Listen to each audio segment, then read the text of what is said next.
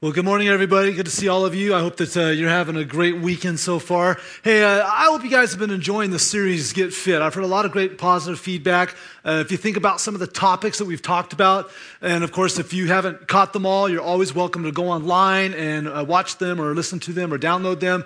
Uh, but we talked about spiritual fitness, we've talked about emotional fitness, mental fitness, we've talked about physical fitness, we've talked about financial fitness, and today we're going to talk about another thing that impacts all of us. We're going to be talking about relational fitness.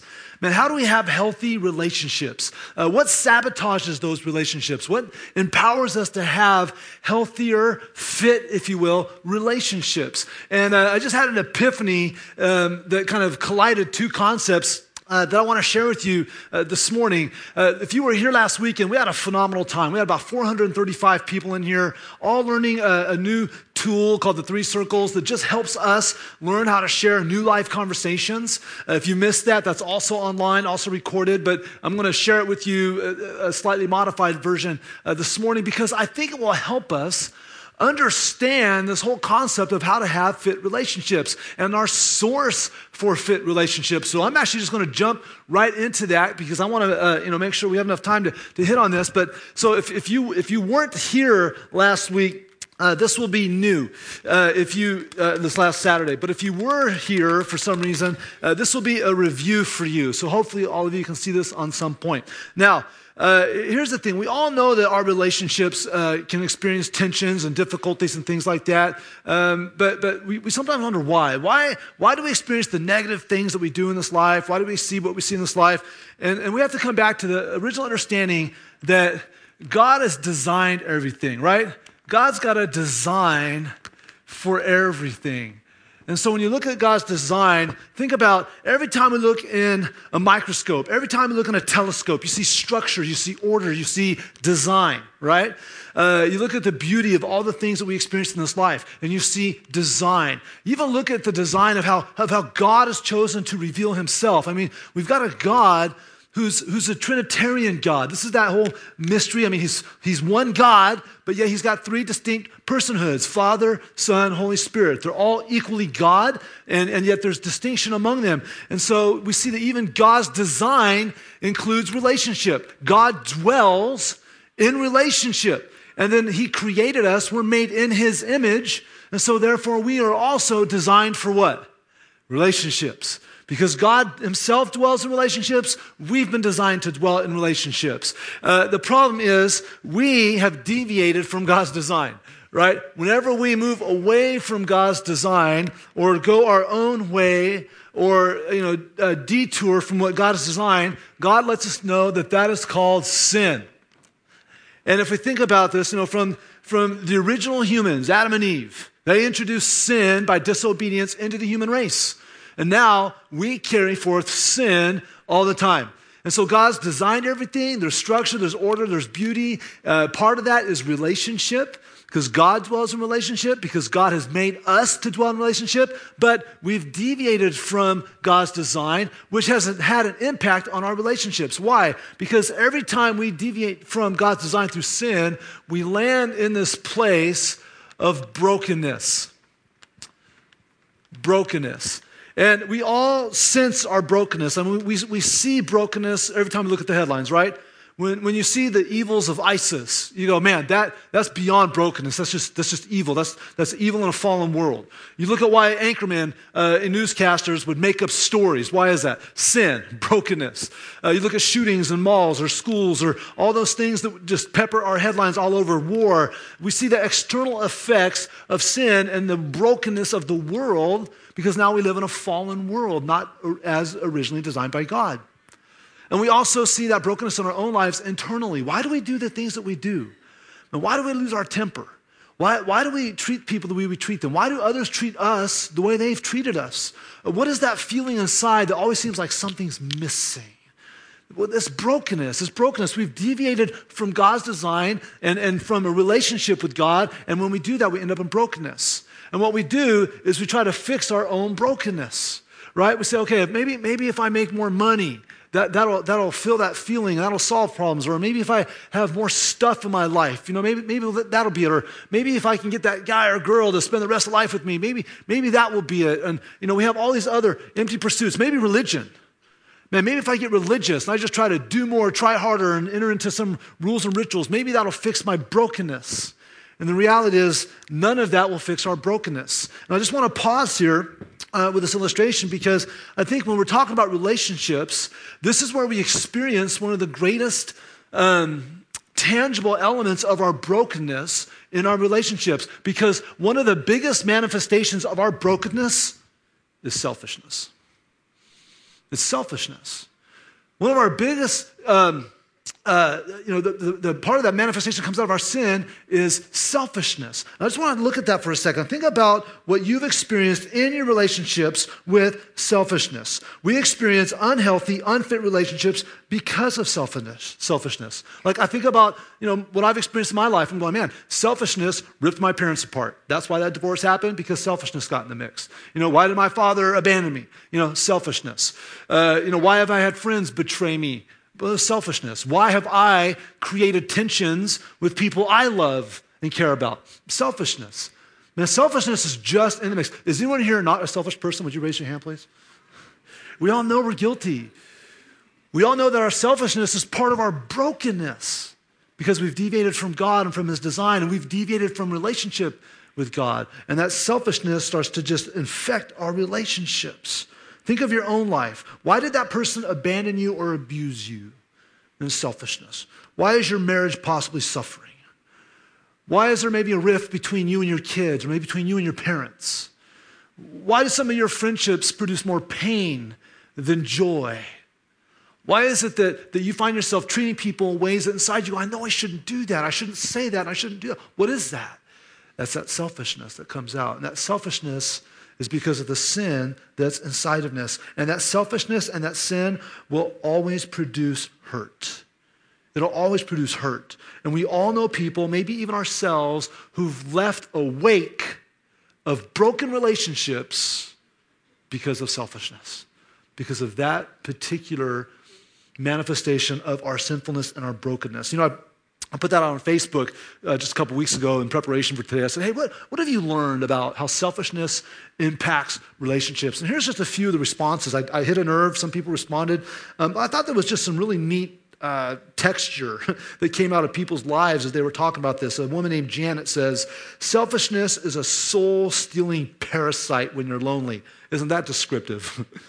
It's a soul stealing parasite when you're lonely. And it's amazing how selfish one can be when you're lonely. But the end result is that the unfortunate perfect circle begins of how lonely one can be because they're selfish. And so she's talking about this man, I'm selfish, which makes me lonely, and I'm lonely because I'm selfish. And it's a soul stealing parasite. That's just colorful, you know?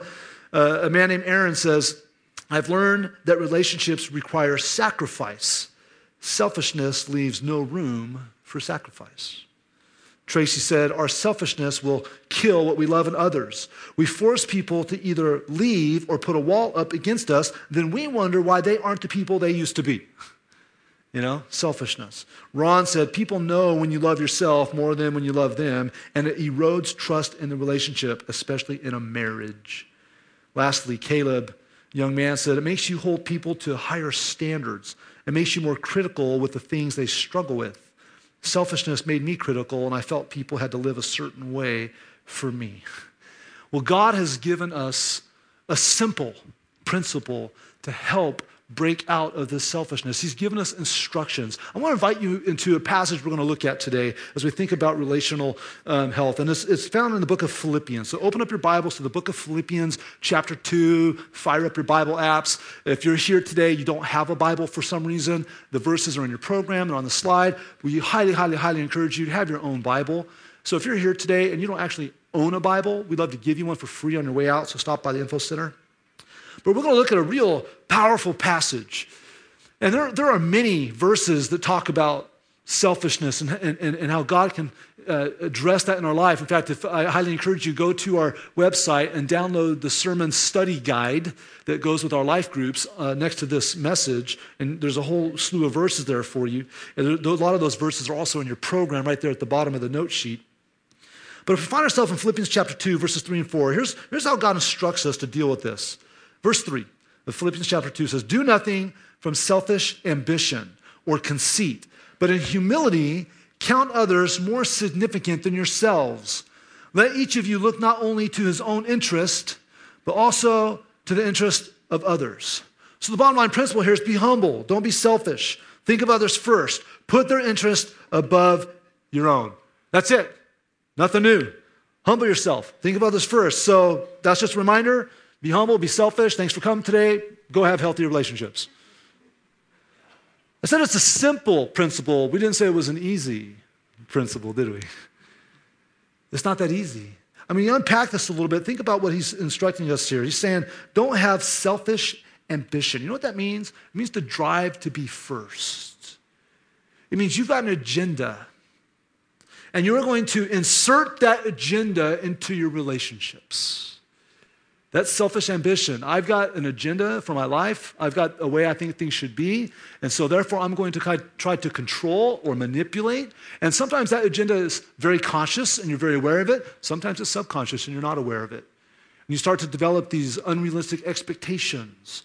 You start to develop these, you know, um, uh, desires that you have for these people. And, and, what happens is you have this subconscious, selfish ambition taking place where you try to rule over the person, you try to maneuver them in a way that you think they should go for your own benefit. And this is where we start to see the control and the manipulation. We start to become relational consumers.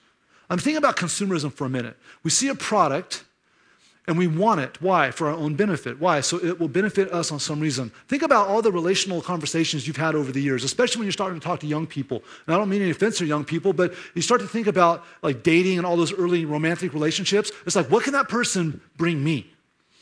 You know, I want them because they're going to bring this into my life.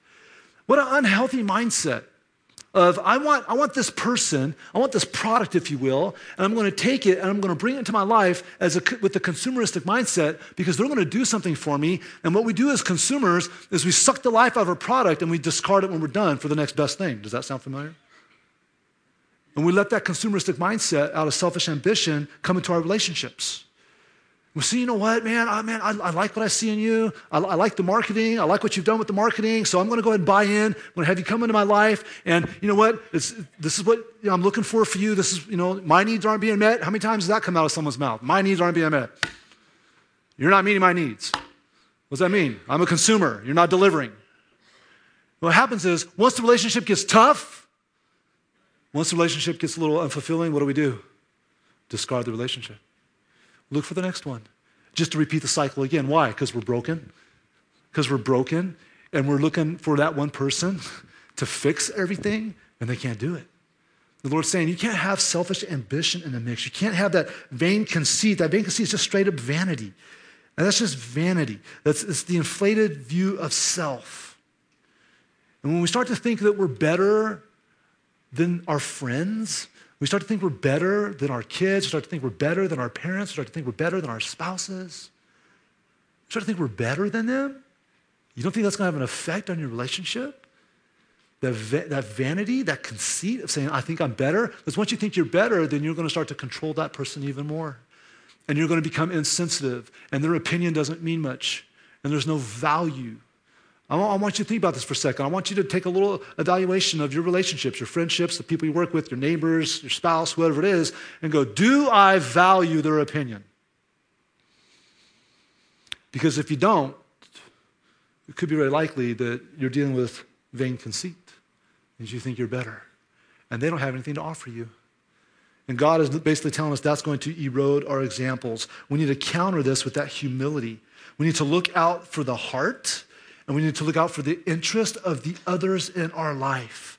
You and I will experience more fit, more healthy relationships if we have less of ourselves and we go after more of those people. I'll just give you a small example. This is not huge on the Richter scale of relationships, but I tend to get up earlier than my family. There are many mornings when I'm out of the house before my kids get up. And a lot of times I'm able to circle back around before the kids go to school and help take them to the bus stop and stuff like that. But like this morning, for example, I'm up early, I'm leaving the house. I haven't seen my kids a lot this weekend, so what do I want to do? What, what, what do I want to do? I want to go into the room of my sleeping kids. I want to give them a little hug, a little kiss. Hey, I'll see you at church and stuff like that. What does my wife want me to do? Don't you dare wake the children. Because once you wake them and leave, it's on. And they're going to be up, and it's time to do all this. And for the love of God, could you just let me have another hour of sleep? It's a little thing, but you know what? If I want to practice what God's teaching me this, this verse, I want to say, you know what? Yes, I want to wait them because that'll do something for me. And I can, I can manipulate that will do something for the kids. They get to see their father. You know, well, the kids are going to get to see their father today a little bit in a little bit. But it's like I can manipulate that. But the bottom line is, it does something for me because I'll feel connected, but it doesn't do a lot for my wife. I'm going to rip her off a good hour of sleep. And then when she comes here later, instead of, hi, honey, how are you doing? I might get the daggers. You know what I'm saying? I'm, I'm being playful with that, but, but it's, a little, it's a little example of what are the things we can do to look out for the interests of the others in our lives, the people that we care about.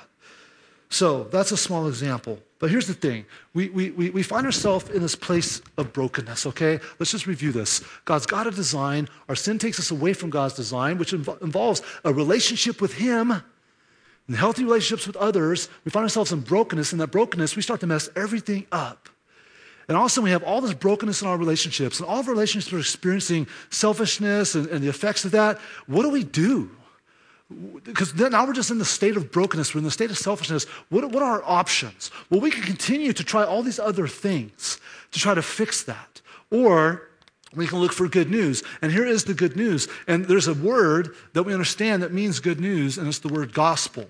Whenever you hear the word gospel, it means literally good news. The good news is that God does not leave us in the state of brokenness.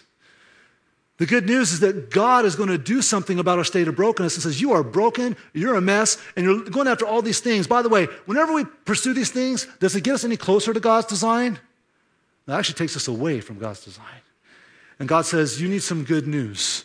You need a solution because you aren't capable of coming up with a solution yourself. Well, that's where we see what takes place in the next section. Keep, keep with Philippians 2. Look, look forward now here. The good news, the best news is that God's loved us, has given us a way out of that brokenness. Look at Philippians chapter 2. Now let's look at verses 5, and we're going to go all the way through 11. So read this with me. Have this mind among yourselves, which is yours in Christ Jesus. We're going to come back to that. Who, though he was in the form of God, did not count equality with God a thing to be grasped that means held on to, okay? Not the kind of grasp as in mental, but the held on to. But emptied himself by taking the form of a servant, being born in the likeness of men, and being found in human form. He humbled himself by becoming obedient to the point of death, even death on a cross. Therefore, God has highly exalted him and bestowed on him the name that is above every name, so that at the name of Jesus, every knee shall bow in heaven and on earth and under the earth, and every tongue confess that who? Jesus Christ is Lord to the glory of God the Father. This is the summary, if you will, of the good news. This is the summary of the gospel. Because what you see in this passage, when you start to understand about God, especially God the Son, is that there was pre existence. I mean, look at that passage. It says that um, though he was in the form of God, I mean, he, he is God. There's no, you know, people say Jesus is just God's son. Yes, he is God's son, but he's also divine. He's also God. In the form of God, he did not count equality with God, right? There's that again. He is God, a thing to be grasped, held onto, but emptied himself by taking the form of a servant, being born in the likeness of man. Basically means that God pre existed. And then he came, the incarnation. He came and entered into our brokenness. He entered into our brokenness. He didn't say, Oh, you're a mess over there. I hope it works out. He says, No, I'm going to come. I'm going to enter into your brokenness. And so, this is that beautiful understanding of the humility of Christ. And this is what I love about our God. Our God tells us what we should do, and He models it for us. He says, Be humble, look out for the interest of others. And then we get to see the example in Christ. He's God. All the glory and majesty and power of God, and He exists in heaven, and He's surrounded and worshiped by angels. He's in all His glory and spectacular wonder. And He steps off His throne. And he voluntarily sets aside, says he emptied himself. That doesn't mean he emptied himself of his divine nature. It doesn't mean he became any less God. He says, I'm going to temporarily dilute or set aside some of my glory because they couldn't handle it down there, anyways. I'm going to set aside some of my glory and some of my privilege as God right now. I'm going to enter into their brokenness. Why? For our benefit. For our benefit. Because what Scripture teaches us about the sin is not only does everybody sin, but the wages of sin is death, eternal separation from God. When Jesus came in that incarnation, when he came here, as we see, he entered into taking the form of a servant, being born in the likeness of men, means that he's entered into our brokenness to provide a way out. He's saying the price tag is too big for you, this death thing. I'm going to be your substitute. The price tag of our sin and rebellion against God is, is death. That, that's what we owe God for rebelling, for from deviating from his design. And Jesus said, But instead of you die, I'm going to die in your place. I'm going to take the penalty upon myself as our substitute. And he says here, he was obedient. He humbled himself, becoming obedient to the point of death, even death on a cross. Guys, uh, we need to stop there and just remember we sometimes are so flippant about the death on the cross. Jesus just didn't die for us. He, he allowed himself to be publicly humiliated. The cross was the most shameful public display of humiliation possible at the time. So he didn't just allow his life to be taken, he let it be taken in, in public, and he took upon himself shame and the disdain of his creation for our benefit. And so when God looks at us and says, You need to be humble, you, you need to not come with selfish ambition and conceit, but consider others more than yourself. He's going, for example, like I did for you.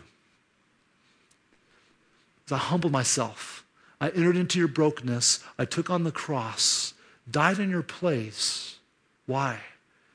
For your benefit, so that you can be back in relationship with me and that you can also have eternal life. You can spend eternity with me. I'm going to go through all this negative stuff for your benefit.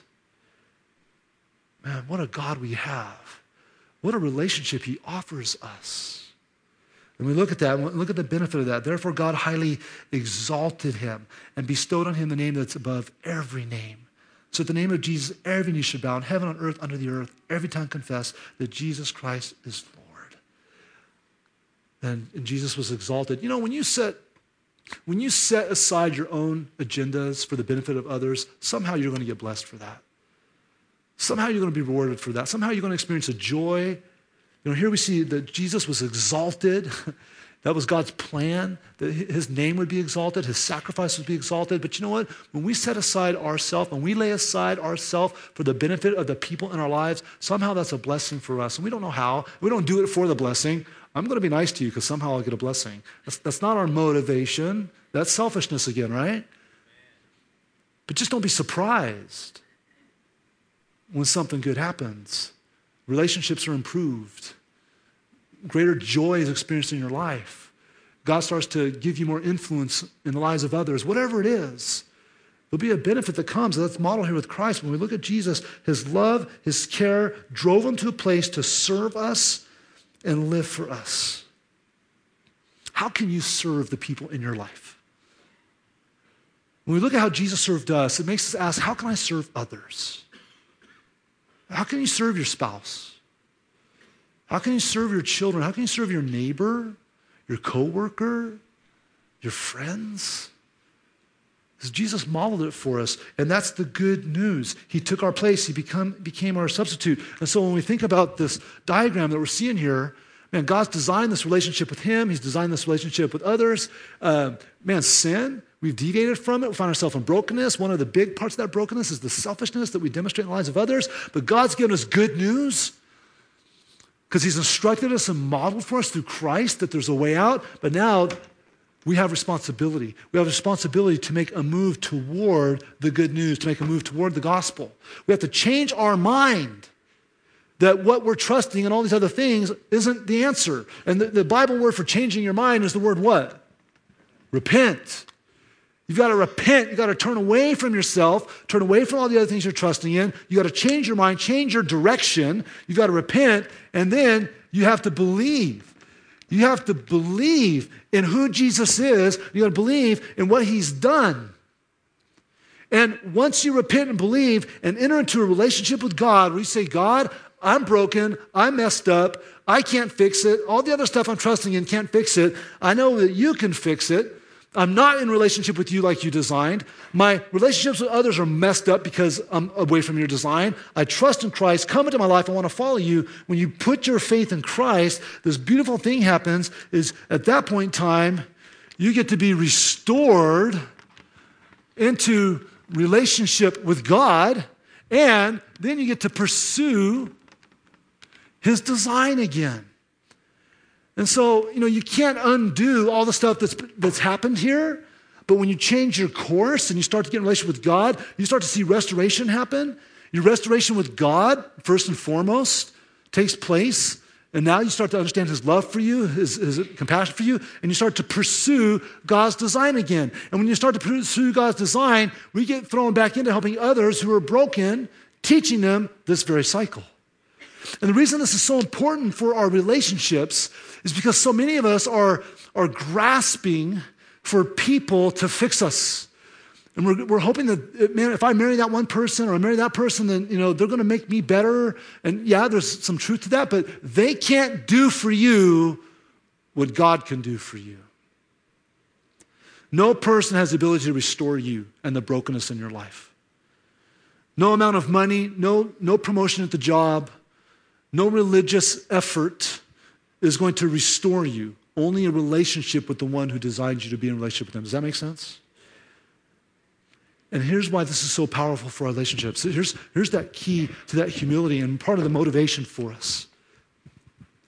Once I know I'm in relationship with God and I know about his love for me and I know that he accepts me, then I'm able to be better in all my other relationships because I'm not depending on them. Do you get it? Like when I know that I'm I, when I'm accepted by God and I'm loved by God, it empowers me to be humble. It empowers me to not have that selfish ambition. It empowers me not to have that vain conceit. Why? Because God loves me, God accepts me. I don't need other people to put their stamp of approval on me because I'm already loved by the God of the universe.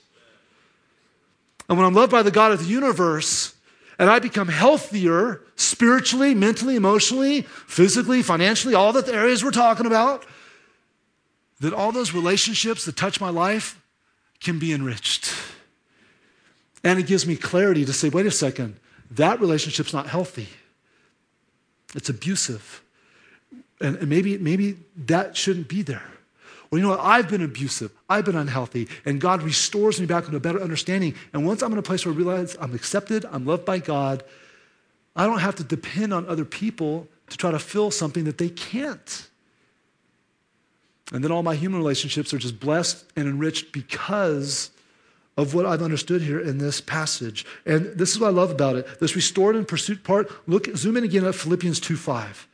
Because when our relationship with God's restored, a byproduct of that is our relationships with others become more fit. And look at Philippians 2 5 it says, Have this mind among yourselves, which is what? Yours in Christ Jesus. Once you're in relationship with God, this understanding becomes yours. It's something that we can possess, it's something we can own that in Christ, in Christ, and by his example of humility, we can start to become more selfless and have less of ourself in our relationships and start to pursue their interest more. This is a huge understanding. Some of you are still being held captive by needing to be loved and approved and accepted by people because you don't know that you're loved and approved and accepted by the one who made you and designed you. And once you enter into relationship with one who loves you and made you and designed you, it frees you from that captivity and you can operate with freedom in your relationships. Free to be more humble, free to be more bold, free to be more loving and caring, free to be more confrontational if you need to be, in love. All of this happens because of Christ's instruction and Christ's modeling in our life. So here's the question for you. When you look at this diagram, where are you? Where, where are you in this diagram? Are you still in a place of brokenness? Still trusting in all these things? And if that's you today, you know what God wants you to do? He wants you to change your mind, change your direction, repent and believe in who Jesus is and what he's done for you. and to enter back into relationship with one who loves you, made you, designed you. For those of you who are already followers of Christ, you know, maybe, maybe you're in here, but don't we all know there's a little bit of a gravitational pull back across, right? The old self wants to reach up from the grave and grab us by the neck and enslave us again.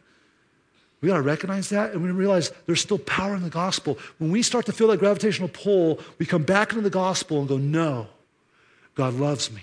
He made me. He died for me. He rose for me. He empowered me to be restored and to pursue his design. And we never have to go back into this place ever. We, what we do is we go back into the gospel because the gospel empowers us. It empowers us to be better friends, spouses, parents, kids, neighbors, coworkers, bosses, employees, you name the relational context.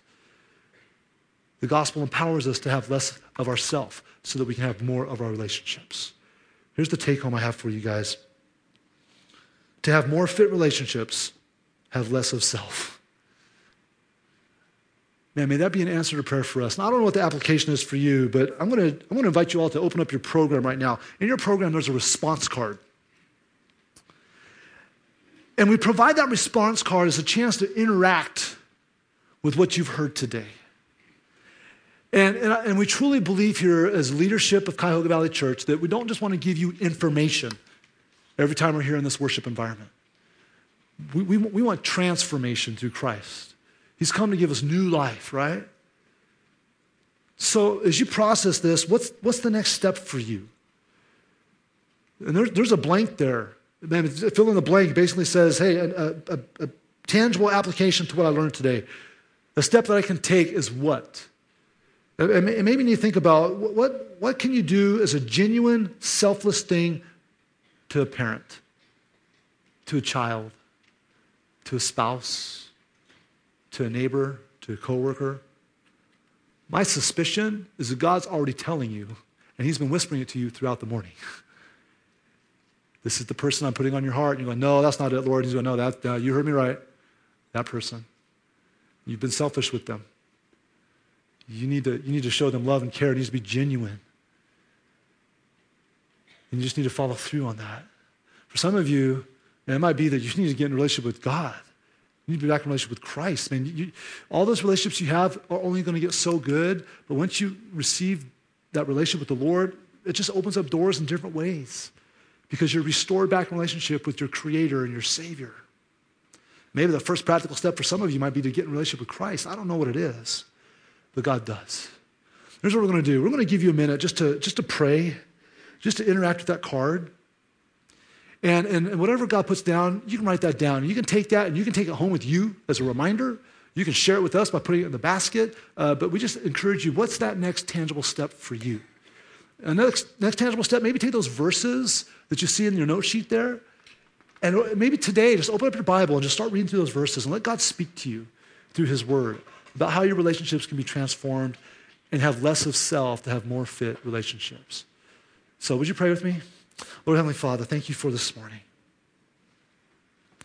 God, we thank you that you created us first to be in relationship with you. We thank you for that. God, thank you for loving us. Thank you for accepting us. Thank you for drawing us to yourself. God, I pray that all of us will continue to take those steps of repentance and belief back in who you are and what you've done for us. God, we drift, we get out of alignment. God, would you, would you draw us back in? Holy Spirit, would you whisper to us, Lord? We need to be back in alignment with you, Lord. For anyone here today that's not in relationship with you, Lord God, would you just move in the heart to make that step of faith today? God, you've designed us to be relational, and we have people all around our lives in all sorts of different contexts. And Lord, some of us have been wounded by other people's selfishness. Would you give us the power to forgive through Jesus Christ?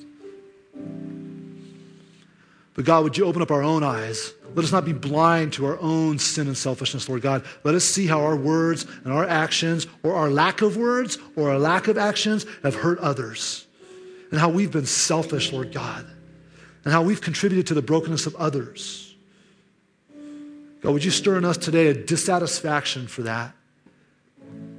Would you give us new life in our relationships? And Lord, let us today, within the next few hours, take a step of love, of humility, of self sacrifice for the benefit of someone else, just like you did for us in Christ. That's our heart, that's our prayer. We lay that before you in Jesus' name. We all said, Amen. I'm just going to give you guys a minute. Just read through that card. Just pray as God impresses on your heart. Share with us as you need to share. And in a minute, Pastor Brian's going to take us out of this time. We're going to receive our offering. Feel free to share with us what you need to share with us. And man, have less of self for more fit relationships because that's God's design through the gospel, through the good news. Amen?